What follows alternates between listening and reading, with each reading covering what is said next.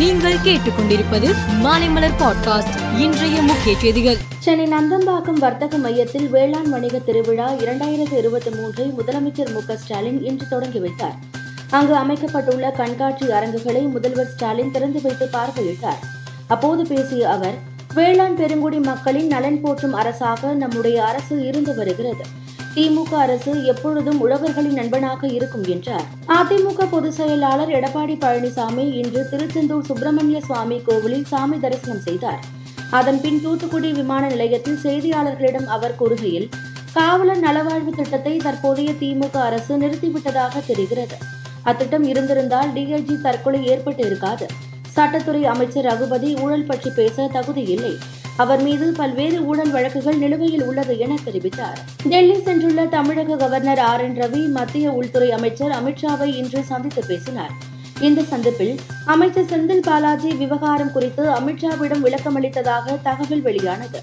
தமிழகத்தில் நிலவும் அரசியல் சூழல் முன்னாள் அமைச்சர்களின் ஊழல் வழக்குகளின் விசாரணை உட்பட பல்வேறு விஷயங்கள் குறித்து ஆலோசித்ததாகவும் தெரிய வந்துள்ளது தெலுங்கானா மாநிலம் ஹைதராபாத்துக்கு சென்றுள்ள பிரதமர் நரேந்திர மோடி பல்வேறு துறைகளைச் சேர்ந்த சுமார் ஆறாயிரத்து நூறு கோடி மதிப்புள்ள பல்வேறு திட்டங்களுக்கு அடிக்கல் நாட்டினார். அப்போது பேசிய பிரதமர் மோடி இன்று உலகமே இந்தியாவில் முதலீடு செய்ய முன்வருகிறது.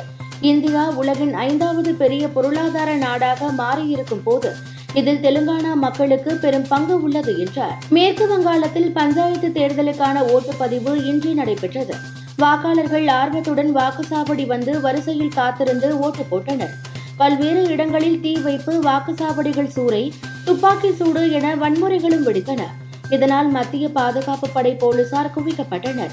வன்முறைக்கு பலியானோர் எண்ணிக்கை ஒன்பதாக உயர்ந்து உள்ளது. ரயில்வே வாரியம் வெளியிட்டுள்ள அறிக்கையில் வந்தே பாரத் உள்ளிட்ட சில ரயில்களில் ஏசி சேர் கார் மற்றும் எக்ஸிகியூட்டிவ் வகுப்பு கட்டணம் இருபத்தி ஐந்து சதவீதம் அறிவிக்கப்பட்டுள்ளது. இந்த நடைமுறை உடனடியாக அமலுக்கு வருகிறது என்றும் ஏற்கனவே ரிசர்வ் செய்து உள்ள டிக்கெட்டுகளுக்கு இச்சலுகை பொருந்தாது எனவும் தெரிவிக்கப்பட்டுள்ளது. நெதர்லாந்தில் கூட்டணி ஆட்சி நடந்து வருகிறது. இந்த கூட்டணி அரசில் மார்க் ரூடே பிரதமராக இருந்து வருகிறார். அந்நாட்டு பாராளுமன்றத்தில் புலம்பெயர்ந்தோர் தொடர்பான மசோதா சமீபத்தில் தாக்கல் செய்யப்பட்டது. இந்த மசோதா தொடர்பாக கூட்டணி கட்சிக்குள் ஆதரவும் எதிர்ப்பும் நிலவி வந்த நிலையில் நெதர்லாந்து பிரதமர் பதவியை மார்க் ரூடோ ராஜினாமா செய்தார். மேலும் செய்திகளுக்கு மாலை மலர் பாட்காஸ்டை பாருங்கள்.